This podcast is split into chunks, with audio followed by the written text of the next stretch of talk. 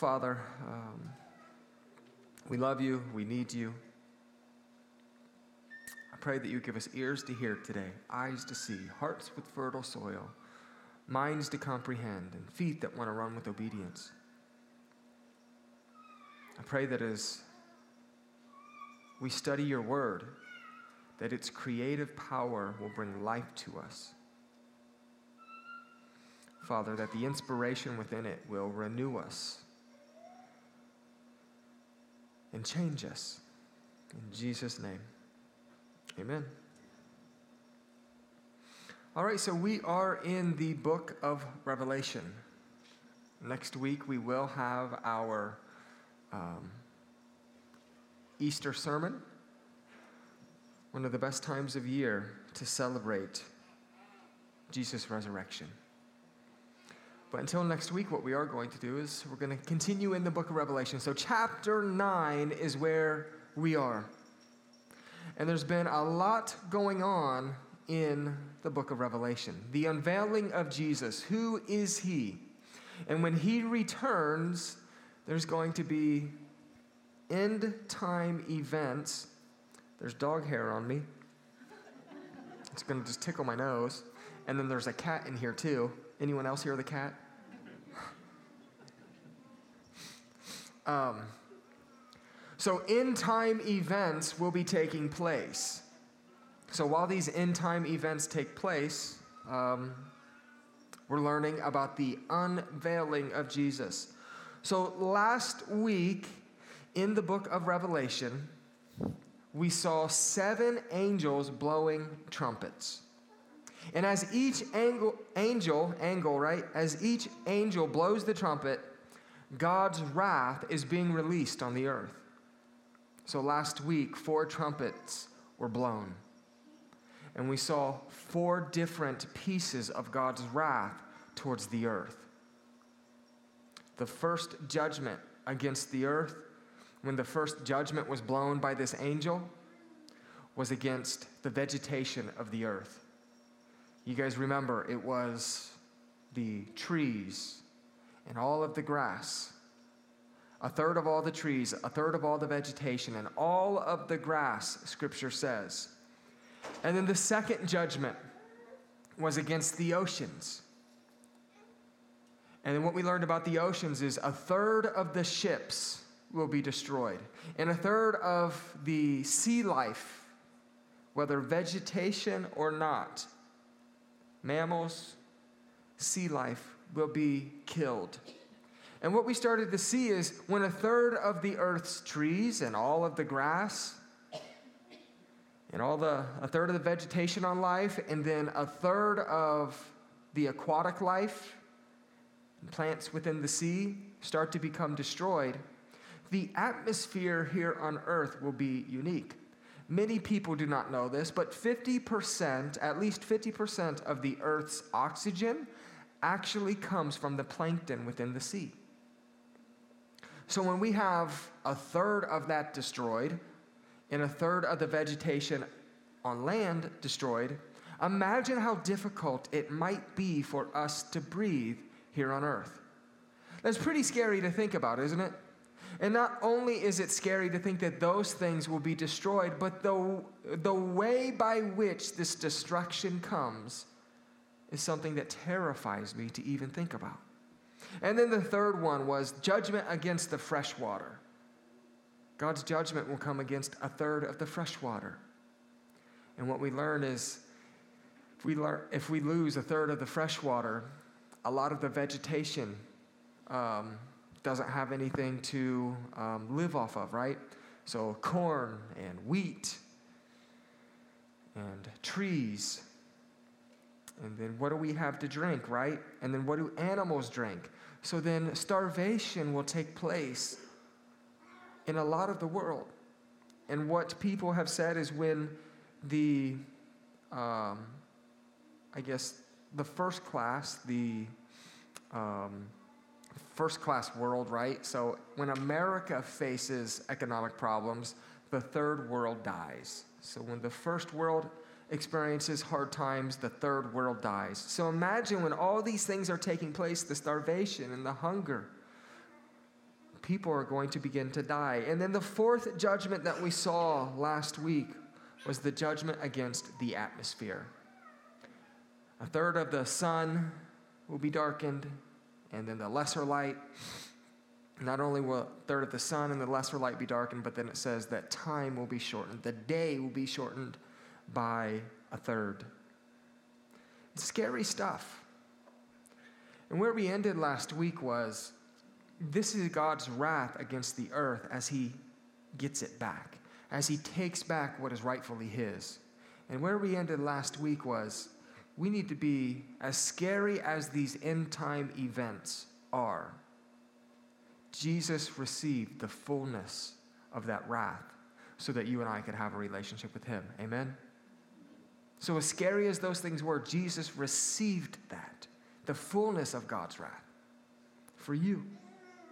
So, now when we get into the rest of these judgments, the fifth trumpet um, deals with demons being released from the bottomless pit. The sixth trumpet, a third of the humans are killed by demons. And then the seventh trumpet is the refusal of repentance. So, as we get into Revelation chapter 9, during the fifth trumpet, the devil is given authority. Chapter 9, verse 1. The fifth angel sounded his trumpet, and I saw a star that had fallen from the sky to the earth. The star was given the key to the shaft of the abyss. When he opened the abyss, smoke rose from it, like the smoke from a uh, gigantic furnace. The sun and the sky were darkened by the smoke from the abyss. So the fifth angel sounded his trumpet, and a star fell from the sky. And this star was given keys to the abyss. I've always asked people this question. It's not really a trick question, it's just kind of the way we've always thought about heaven and hell. And I've asked the question this Who owns the keys to hell? And people's initial thoughts are, well, the devil controls hell. The devil oversees hell. The devil has the keys to hell. No, God, Jesus, carries the keys to hell. So, what we see happening here is Jesus is giving the keys to Satan, to the abyss. So, the fifth angel sounded his trumpet, the star fell, and this star that was falling from the sky, long story short, would appear to be Satan. Isaiah 14:12 says this: "How you have fallen from heaven, morning star, son of the dawn. You have been cast down to earth, you who once laid low the nations. Luke 10 18. He replied, I saw Satan fall like lightning from heaven. See, the fallen star here is Satan in the book of Revelation. And he was given the keys to the shaft of the abyss. Jesus gives him the keys. So what's interesting about that that I've said this over and over again. Who peels back the seals? In Revelation, who does it? Jesus. So what does that mean? As Jesus pulls back the seals, who's in control? Jesus. Right. So now what we see going on here is what does Jesus do? Jesus gives keys. So who's in control? Jesus is in control. So, as all of this takes place in the book of Revelation, Jesus pulls back the seals, Jesus gives the keys. Jesus is in charge of the events that are taking place when all hell breaks loose. Therefore, it would appear that hell is now opened. Smoke rolls out and it darkens the sun. Now, the idea of the smoke like furnace isn't new, it often refers to devastation of a nation. Genesis 1928 uses similar language. It says this He looked down toward Sodom and Gomorrah, toward all the land of the plain, and he saw dense smoke rising from the land, like smoke from a furnace. So, what we begin to see is in the book of Revelation, there's going to be destruction of land, of nations, of people and things. But is this smoke literal or is it not? I'm not sure of that. But whatever the devil moves in, what, whenever the dev, devil moves, it brings darkness. So, the devil here during the fifth trumpet is given authority. During the fifth trumpet, demons are released to attack humans. Verse 3 And out of the smoke, locusts came down on the earth and were given power like that of scorpions of the earth. They were told not to harm the grass of the earth or any plant or tree, but only the people who do not have the seal of God on their foreheads. Now, we know that the locusts are symbolic for something because the locusts are told not to harm the grass or any plant or tree or those who have the seal of God on their forehead. So we know that this is symbolic. Why? Because we know that all of the grass was destroyed in chapter 8. So God's not going to release them to destroy all the, or not to harm the grass when there's no grass, right? So this is symbolic of something. Now, a piece of my hypothesis could be the trees and the grass were, were talking about the fruit of who God's people were. Right? So, a piece of it, I think, what, what this is symbolic towards is don't touch the fruit of my people because you, could, you couldn't touch those who had the seal of God on their head, right? But you could touch anything else. Nevertheless, real locusts destroy plants, grass, and trees. So the locusts are symbolic of demons. We see that the four trumpets were against the earth. Now the last three are against God's, or not God's people, but people. First four against the earth, next three against people. And during this trumpet, trumpet, demons will be given authority to harm those who are not sealed by God. Thus, potentially further indicating that God's people will be here. So, these sealed believers we learned about in Revelation chapter 7 will be protected by God's wrath. Amen? God's people will be protected during his wrath. We have seen God always protect his people from his wrath all throughout Scripture. Exodus, for an easy example. This is scary stuff. The earth is going to face this wrath, and then people will face God's wrath. And demons are going to be released to torture people. So during, yeah, the fifth trumpet, demons are released to attack humans. During the fifth trumpet, humans will suffer and seek death. Verse 5 They were not allowed to kill them, the demons. The demons were not allowed to kill them, but only to torture them for five months and the agony they suffered was like that of the sting of a scorpion when it strikes. During those days, people will seek death, but will not find it. They will long to die, but death will elude them. The locusts looked like horses prepared for battle.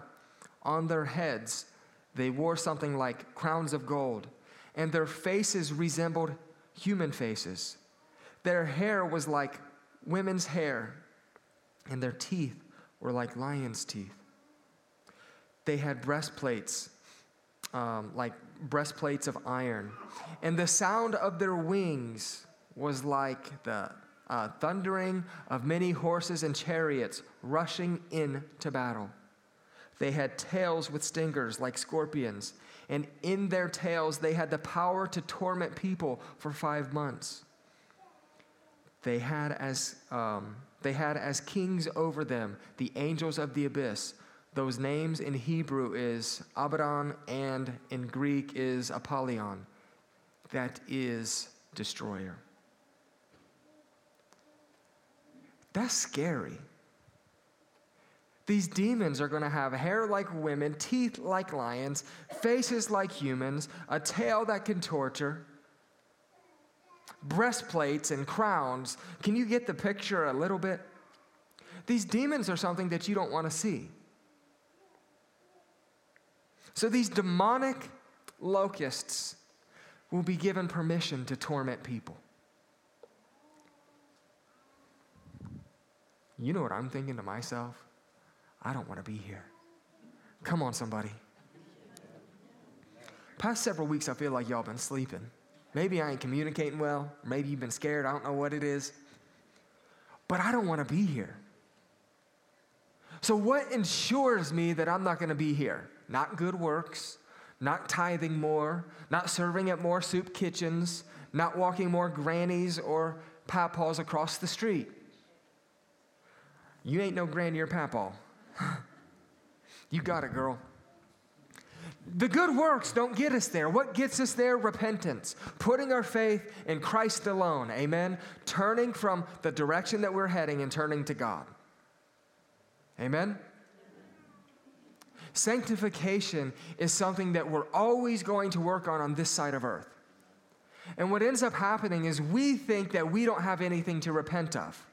We think that we're good people. And pride and deceit comes into our lives where we say, I'm good. I'm a good person. And we forget that for the rest of our lives, until the other side, we're going to have things that need to be worked out of us. And when I read stuff like this, I say, God, I don't want to be here for that. I don't want anyone to be here for that. So work out in me whatever you have to. Stir up in me a heart of humility and repentance. And I ask you today, because, because much of why we're allowed, the, the book of Revelation is given to us, so that we would say it and we would repent that we would see what's going on. We, we would see the things that will come to this earth. And we would say, God, that's scary. I need to repent of my sin. And much of why God allows his wrath to come to earth is that people will see his wrath and people will, will turn to him instead of sticking to their ways. And during this time, humans will suffer and they will seek death as these demonic locusts have reigned in their life for five months. So if you don't want to be here today, some of those things that God has been working on you in, your pride, your lack of trust, your lust, your greed, your arrogance, your lack of humility, whatever you're dealing with, your coveting, you know what you're dealing with, right? And here's the thing you know what you're dealing with more than the person next to you even knows. The person next to you doesn't know your deepest, darkest thoughts. The de- person next to you doesn't know your inner man or inner woman the way that you do. We all know that God is calling us to repentance. I'm not, I'm not challenging us today to overly question our salvation. Paul does tell us to um, challenge ourselves to make sure that we're in the faith, right? But I'm not saying every day that you live, live as if, as if you have to get saved every day again. But what I am saying is, God is asking us as people to repent of sins. And we need to do that. Amen? If we, I'm not pointing at the White House or other leadership uh, positions. I'm just saying if I would repent and if you would repent. If sometimes we would worry about our repentance more than someone else else's repentance, we'd have a much godlier nation. Amen? Amen. So if we as a church want to see revival, then we should repent. So God is allowing these things to happen, and these trumpets are being sounded, and scary things are coming to earth because He desires that not one would perish. These demonic locusts will have permission, but they will also have parameters on their movements. What does that tell us? The parameters are there because God is in control.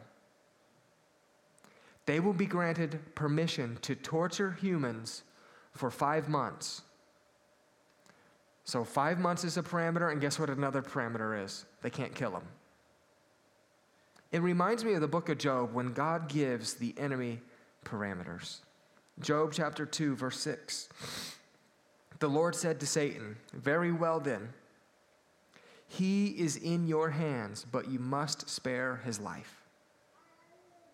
So do whatever you need to him, sift him however you need to sift him, but you must spare his life.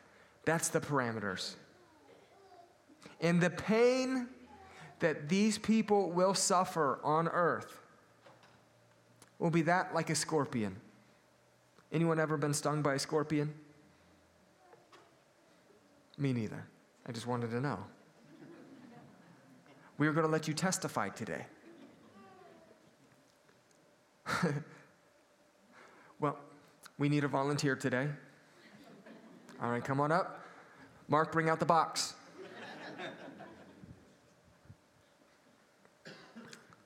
you know what? We're, that's what we're going to do next week.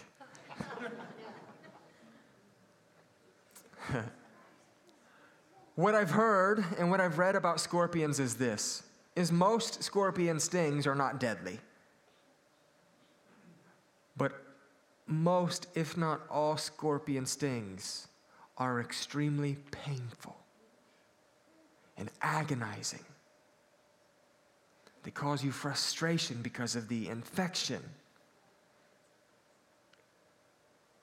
They're not deadly, but they cause a huge problem. So these demons are going to be like scorpions who, who are going to strike you and strike you and strike you and strike you. Or not you, but whoever who, whoever's here not marked by God, they're going to strike them. And they're going to wish that they were dead. So not only did God give parameters to the enemy, he also gave parameters to humans. Because as these humans are being struck and they want to die, guess what the scripture says? They want to escape death, but they won't be able to elude it. What does that sound like? These people will seek death through means of their own hands. They won't be able to escape it, they won't be able to find it.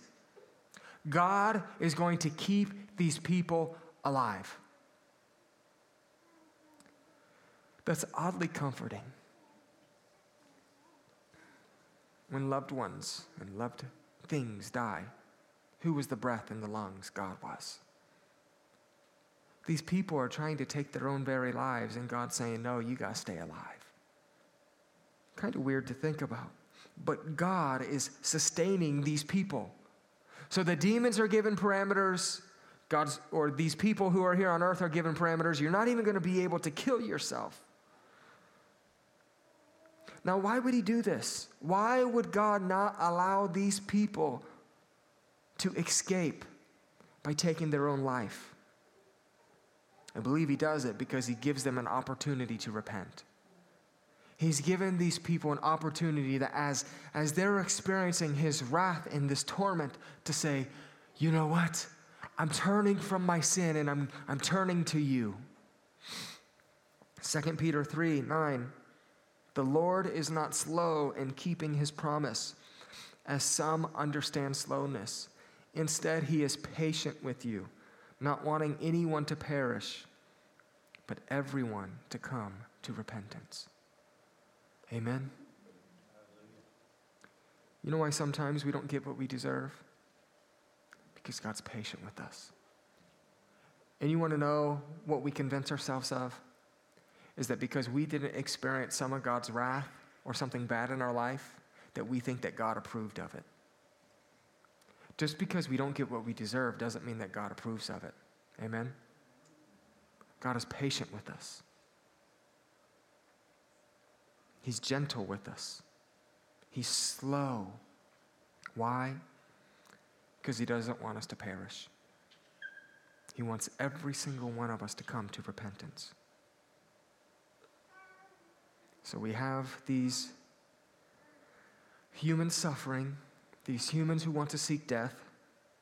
We have demons who are attacking humans, and the devil was given authority, all in the fifth trumpet.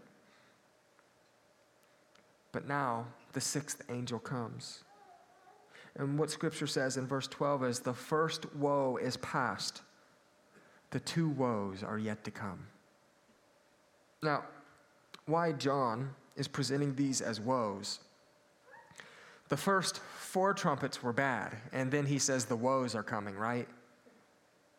And why he's saying the woes is these things are bad. These things are worse than what was just here. So the first woe is past, yet two others to come. Verse 13, the sixth angel. The sixth angel sounded his trumpet, and I heard a voice coming from the four horns of the golden altar that is before God. It said to the sixth angel who had the trumpet, Release the four angels who were bound at the great river Euphrates. And the four angels who had been kept ready for this very hour and day and month and year were released to kill a third of mankind. The number of the mounted troops was twice 10,000 times 10,000. I heard their number. This is interesting for sure. What this says is that there are four angels who are bound or locked up at the great river of Euphrates. And then what's going to happen is these four angels will be released. So this would appear that there are angels that are locked up somewhere in the Euphrates River, according to the scripture. Kind of strange. It's biblical, but certainly strange. So let's look at Revelation chapter 16 for a little bit of extra context before I speculate a little bit. Revelation 16, 12 through 14. The sixth angel poured out his bowl on the great river Euphrates, and its water was dried up to prepare the way for the kings from the east. Then I saw three impure spirits that looked like frogs, and they came out of the mouth of the dragon, and out of the mouth of the beast, and out of the mouth of the false prophet. They are demonic spirits that perform signs and they go out to the kings of the whole world to gather them for battle on the great day of God Almighty. So, what's happening here in Revelation chapter 16 is the sixth angel poured out his bowl and the, uh, on the great river Euphrates, and its water was dried up to prepare the way for the kings from the east. Now, some people speculate when um, the Red Sea was parted. You know, pre, uh, preschool, kids' class, right? What kids' class is always depicted for us, Sunday school, right? Is Moses standing there and then the waters just hovering like a thousand feet in the air so that God's people could walk through it, right? If you've ever watched the show Bruce Almighty, you see him do that with his potato soup. Or not potato soup, tomato soup. You guys see that? Anyone know what I'm talking about? And, and Bruce Almighty parts the bowl. Some people have suggested that just simply high winds, high winds during that time parted the seas. God did it, but it was high winds that just moved the water where there was an area where they could walk across, but it wasn't this thousand foot wall of water on each side. So sometimes when we read scripture, we think that what's going to happen with the Euphrates River is that the Euphrates River is one day just going to wake up and be gone. It's just going to dry up. One day you're going to have it, the next day it's going to be gone. Or what can happen is just things can lead up to it. As we've been saying throughout all of the book of Revelation, is the end of time, and the mark of beast isn't going to happen overnight. We see systems being established in the world right now that are leading to the system of the mark of the beast. We see um, banking systems and um, things that the governments are doing to put in one world order. Now, whether they know that one world order is their plan and they're working for the spirit of the Antichrist or not, what's happening is all of these things are pushing to the end. Likewise, the interesting piece right now is the book of Revelation says that the Euphrates River will dry up. And then these things will happen. And here's where you celebrate God too is the point that I'm getting at is the Euphrates River is drying up right now. And our Bibles have prophesied that the Euphrates River will dry up. Come on, somebody. Isn't that unique? So, when you do a little bit of study and you have some of these scientists, they're kind of um, confused by how the Bible predicted this. How did the Bible know that the Euphrates River would dry up? So it's drying up. And essentially, there was a major drought in 2007. And since then, the Tigris and the Euphrates have been drying up. Scientists say that at the current rate, these rivers will be absolutely dry by 2040. Interesting, huh? Now, to bring clarification, the Euphrates River isn't the size of the Mad River. It's not Buck Creek. It's not any creek or creek that you drive over on a millisecond bridge. It's not the Scioto. This is much bigger. This is a major river. It's 1,740 miles long.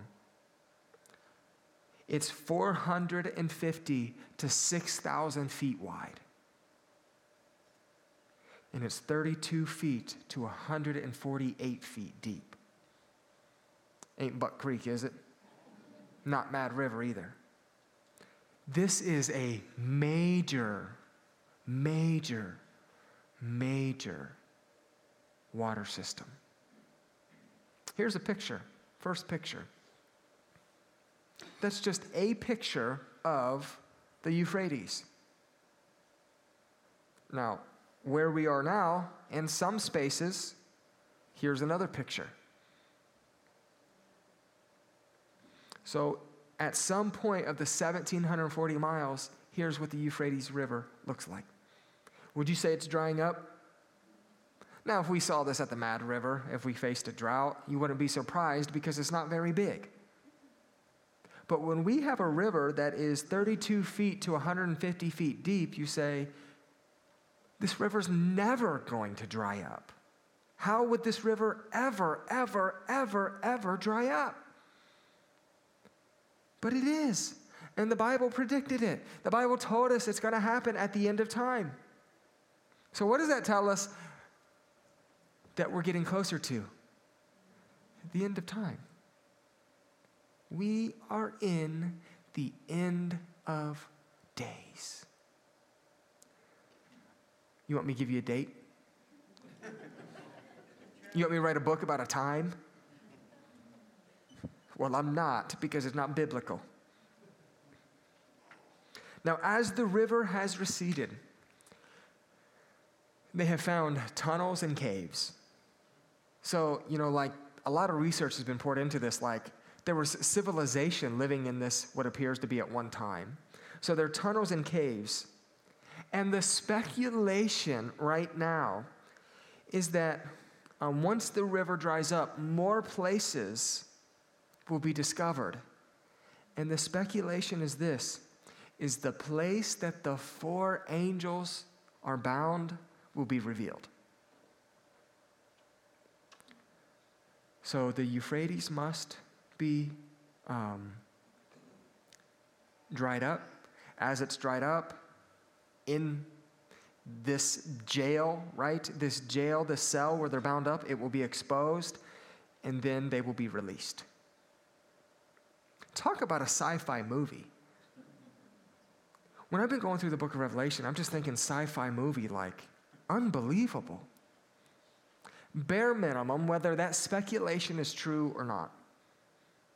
The angels will be released, and the river is drying up. That's what's going to happen. Angels will be released, and right now we see the river drying up. And this thousands of year prophecy is coming true. Amen? Amen? Amen. So the sixth trumpet will bring death to a third of mankind. Verse 15.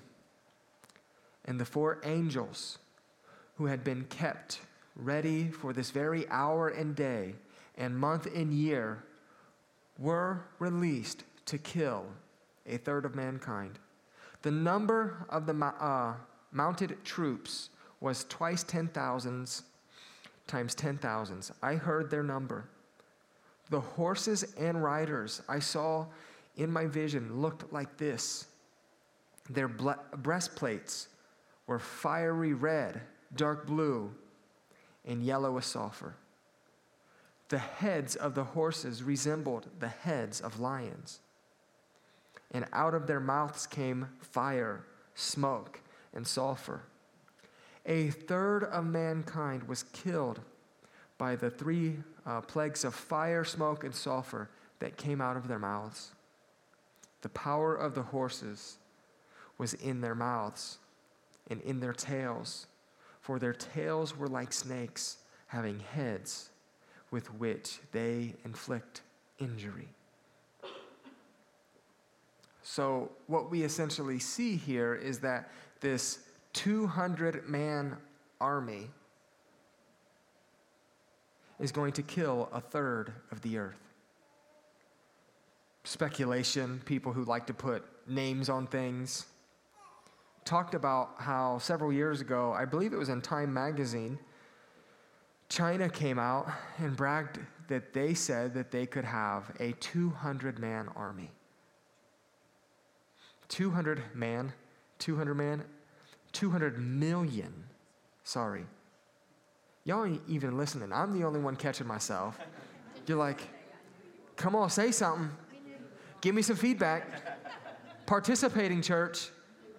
200 million. Time magazine came out and said that they could have a 200 million man army. So, whether they were just trying to be, trying to fulfill prophecy or not, there's going to be a 200 million man army that's going to destroy a third of the earth. Now, when we look at, when we look at the fourth of the earth that's destroyed, and then a third, and all of all of the killing that happens in the book of Revelation. And after this, over a half of the earth's population will be destroyed. So, depending on when this takes place, easy figures would say that 3.5 billion people will be killed. Billion. 3.5 billion people will be killed during this time. So, this 200 man army comes to kill a third of the earth. Thank you. Maybe I did that on purpose. Y'all are with me though. Thank you. I didn't do it on purpose. After the plagues, and now woes over half the earth's population is gone. So, what does this scene potentially sound like? Speculation could say this potentially sounds like World War III. Right? Is it World War III or is it actually demons? I'm not sure. But John was describing something that he's never seen before. So, horse riders, you know, he's seeing something that appears to be horse riders, but could these horse riders be these dudes or women in jets sitting on their airborne horse, right? Or could it be a um, helicopter? Could it be these hovercrafts? Who knows?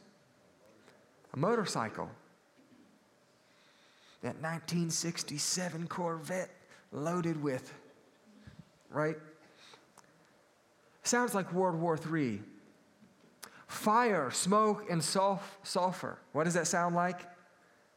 Explosions, missiles, nukes, bombs. Power of horses. The power of the horses was in their mouth. So the planes or helicopters projecting something from them. Whether it's World War III or not, whether it's war or not, whether it's the demons actually spitting something out of their mouth or not, destruction is coming.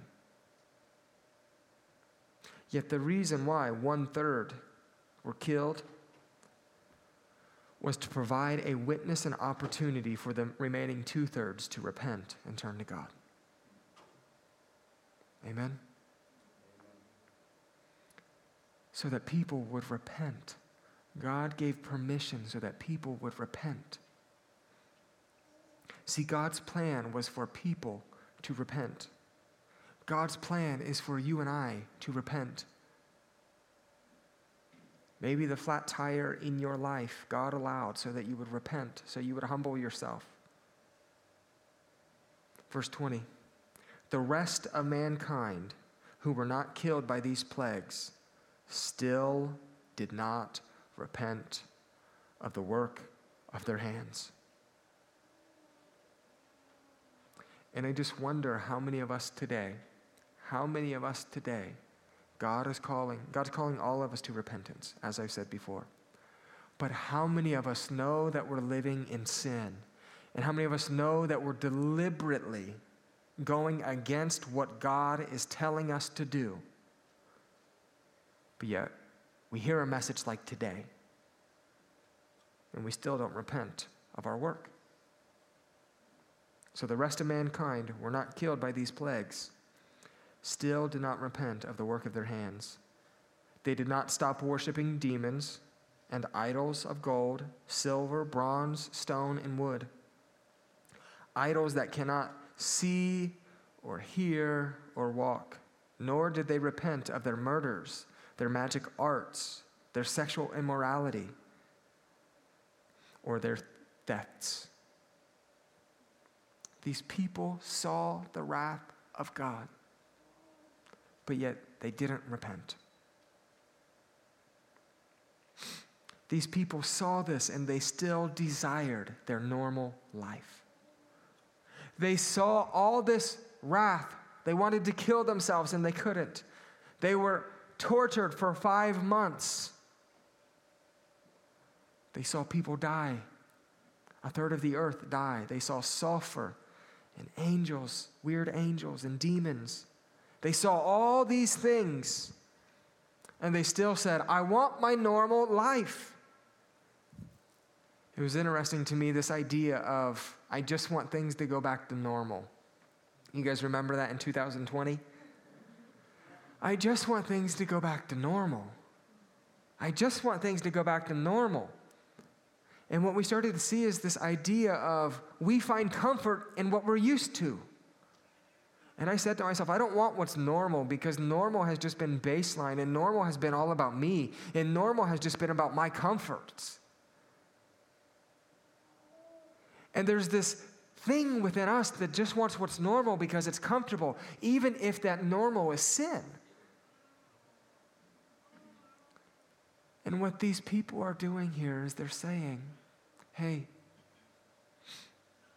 I want what's normal. I want my normal life back. I want to keep the things that I'm pursuing. See, they did not stop worshiping the enemy. They did not stop worshiping the idols of gold, silver, bronze, stone, and wood. So, materialistic things. They didn't repent and they didn't want to give up their murdering and their magic, the sexual immorality in their life or their stealing. They didn't want to give any of those up. And some of us today are acting the same way. God, I know that I'm supposed to give this up, but I don't want to. They wanted to keep what they had going for themselves. And we try to do that too. And many of you have probably already landed there, but it reminds me of Matthew 16 25, where it says, For, for whoever wants to um, for whoever wants to save their life will lose it. But whoever loses their life for me will find it. And what we see here in the book of Revelation is these people wanted to save their life. They wanted to keep the things that they were doing. They wanted to keep their sin and the lies and the murdering and the thieving and the sexual immorality. They say, God, I want it. I'm going to keep it. And then what, is, what does Matthew tell us? For those who want to keep their life will do what? They'll lose it. Because what Jesus was hoping that those in the book of Revelation at the end of time, and what Jesus is hoping for you and I today is this is that we will be willing to lose all of those things in our life. We will be willing to lose our popularity, what people think of us, our sexual desires, our lies, our cheating, our stealing our hope in material things, that we would be willing to lose even our life and to say, God, I don't care about any of that. I'm willing to give it all to you. I don't want it. For those who are willing to lose their life in Christ will find it. So we're confronted with repentance today. We're confronted in the book of Revelation with who are we? Are we, are we those who will repent, or are we those who say, I like this too much? And for some of us who like these things too much, we, not, we might need prayer to uh, break the chains of the de- demonic strongholds in our life. If we cannot say, God, I need to repent, there might be demonic strongholds in our life that need broken. That's a scary thing, too, right? How could I have demonic strongholds? Well, maybe because it's a stronghold in your life and you keep on going back to it. Maybe you feel like you have no power over it. So, for whoever wants to lose their life will find it. But whoever lo- sorry, but whoever wants to save their life will lose it. But whoever loses their life for me will find it. God's plan for these people was to repent, just like you and I. What we read about here in Revelation is not meant for us to see how those being tested responded, but to demonstrate their unchanging character. What we see in these people is, in spite of what God was allowing to happen and gave permission and parameters around, people still had unchanging hearts. And how many times does God allow things in our life? Yet we still have unchanging hearts. How many of us today have an unchanging heart in a certain area of our life? And I'll tell you what, I'm at least preaching to myself today. God is patient with us. but our nature wants to keep our life. See, we all have some needs, yet we don't change. We face rough times.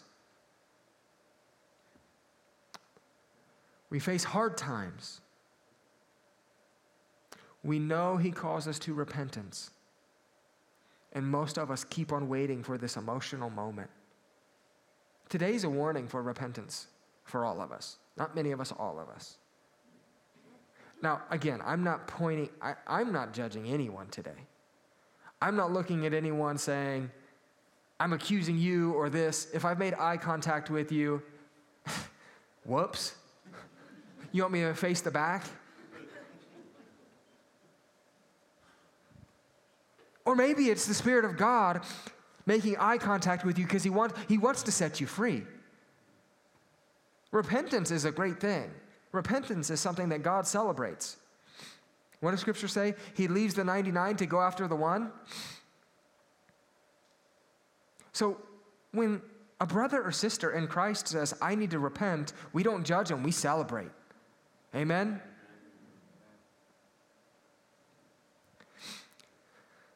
So there's people in here today that this is a warning to that God is calling and saying, "Hey, look, there's things in your life that you need to get rid of." But are you going to demonstrate a changing heart or are you going to be like those in the book of Revelation who, in spite of hearing, receiving, and seeing the warning of God, you still had an unchanging heart?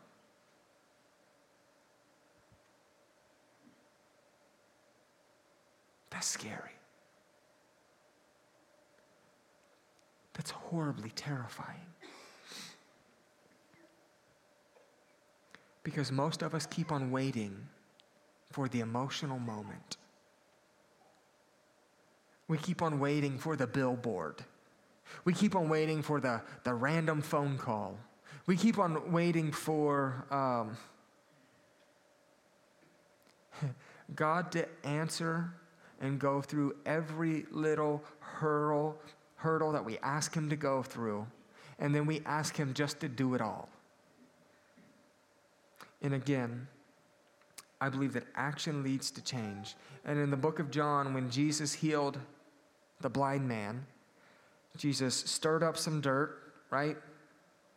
Put it all over the man's face, and then told a blind man to get up and go wash his face in the water. You know what we want from God? Hey, God, I'm blind. Don't mix up this dirt. Don't put this dirt on my face. Don't make me walk anywhere. Don't make me do anything. God, just heal me. And then when you heal me, leave me alone until I need you again. But what happens is, is this is repentance means that we turn from our sin and we turn to God and we make a change. We, we pursue that. We make that choice. Just as in John, what God said is, get up and go. And it was the man's obedience and the man's action that brought healing to him, not the dirt and the mud. So today, today, God is calling some of us to repent. This is your billboard. This is your sign. This is the moment. This is it. No bonuses for whoever responds. I don't get no financial bonuses. I don't get a plaque at the end of the year. We don't keep stats. But there's people who need to repent today and turn to God. We see the Bible unfolding, yet we demonstrate unchanging character. So, God, I believe, would say this today Return to me with all of your heart, all of it every bit of it. Give me your heart and not your burnt offerings. Give me your heart and not your facade. Return to me, he would say, because I am gracious and compassionate. God is asking for us to return to him today. Not that we've walked away from him in all areas of our lives But in those areas that we don't want him to touch, that we've protected, that we've hidden, that we've told him he can't have, he's saying, Give those to me.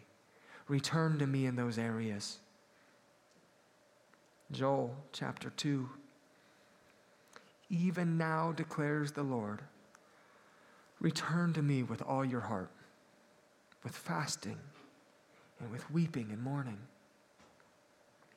Verse 13 Rend your heart and not your garments. Return to the Lord your God, for he is gracious and compassionate, slow to anger, and abounding in love, and he relents from sending calamity. So I believe that today God is asking us to return to him with all your heart not 80 not god i give you 85% of me but i'm just not ready for this 15% when we say that when we say i'm keeping that 15% we are just as foolish as those people in the book of revelation who see all this happen. They see all this happen and they still have an unchanging heart. Can we agree to that? Amen. when we don't repent we represent these people in the book of revelation who have unchanging hearts and if we don't see that within ourselves, we are deceived.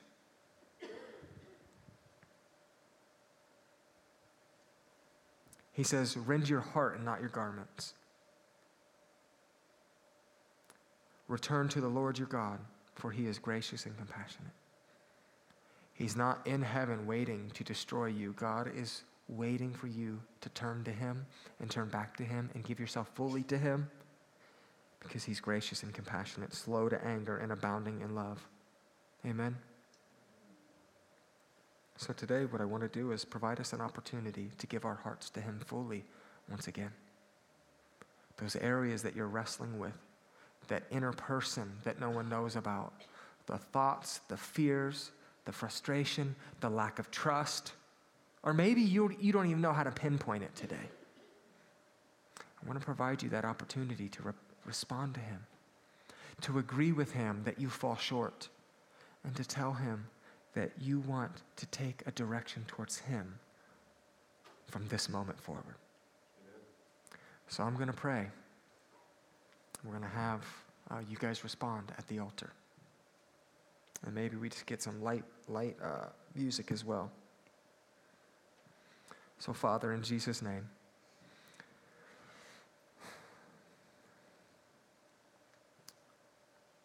I know that you have forgiven us where we have fallen short. But I also know, Father, where we wait for the right moment to repent. But like those in the book of Revelation, Father, they, they saw your power, they experienced some hard times, but they had unchanging hearts. They wanted to keep their life. So I pray that today, Father, that we would be people who would be willing to lose our life so that we can have you fully. May we let go of everything that keeps us from loving you. Father, I pray that even right now that you would remind us and you would convict us of areas where we're falling short, that we can't justify how good we are. Father, I pray that you would stir up in us the uh, willingness to be bold and uh, walk in humility to say, I need more of you and I've messed up. And may action lead to change today, Father. Help us repent of our sins. I pray that your Holy Spirit, Father, the double portion of the Holy Spirit will flow through this congregation right now. That you would increase yourself in us. So we're going to put on the music, and as we, we don't even need the music, we don't need emotional music to repent. But what we are going to do is you guys can respond to God in this moment.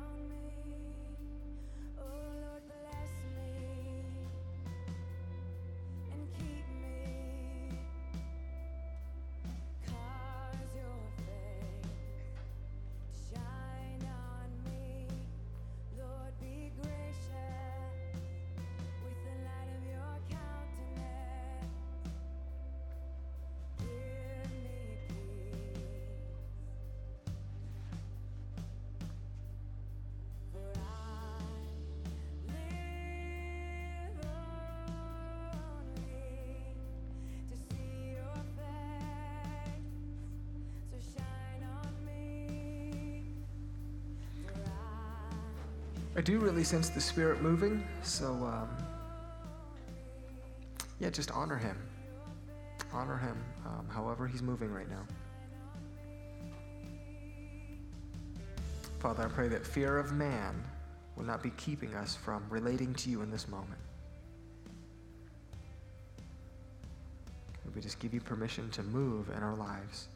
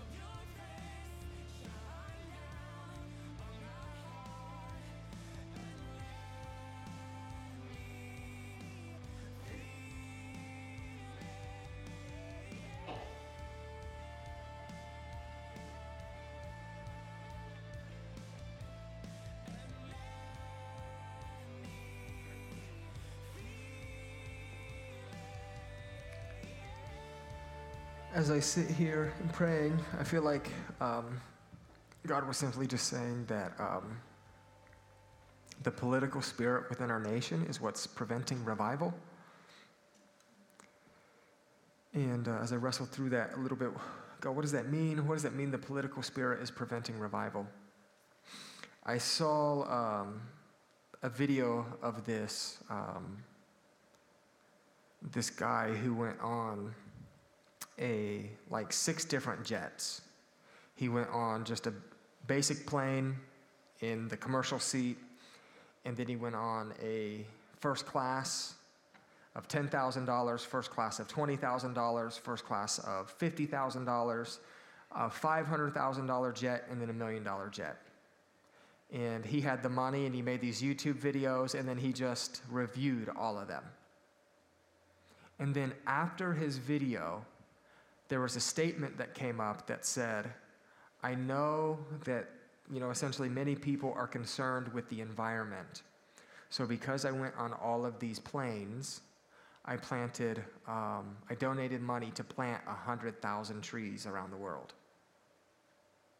So what he was saying was, I have to politically appear to be a certain way to offset what people are going to think of me. So as I'm sitting there, God, what, what is it that's preventing us from being a transparent people? And he said, the spirit of politics within our churches. Not within our nation, within our churches. The lack of transparency in the spirit of politics to appear a way that we are not is preventing us from experiencing revival.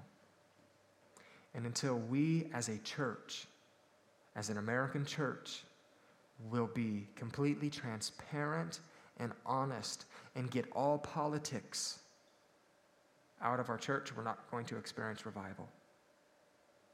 Can you guys relate to that at all?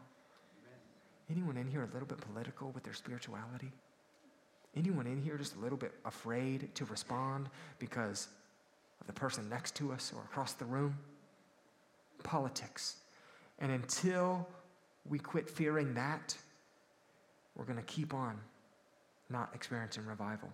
So, Father, in Jesus' name, we pray against the spirit of politics within our church, Mechanicsburg Christian Fellowship. Father, it feels like a really strong word. So I pray that it wouldn't be misinterpreted. Father, I pray against the politics in my life. I pray against the politics of this church, of your church. May we become a vulnerable people before you. Knowing that as we mess up, Father, we can be transparent. as we need you, we can be transparent. Father, may we be set free from this spirit. We command it to flee in Jesus' name. May we love you more than we love people's, people's opinions. In Jesus' name, amen. We could talk more about the political spirit, right? That we see within the world. But we can't allow the world's political spirit to then come into the church. And that's what's happening. So we feel like we have to submit to the um, the agenda of he, she, her, they, me, him, right? I, him, all these agendas. We don't have to. But we are submitting to it by the way that we're unwilling to be vulnerable and honest with one another because we are being political. Amen? Amen? Do you guys agree to that? If you don't, don't get mad at me, just come talk to me.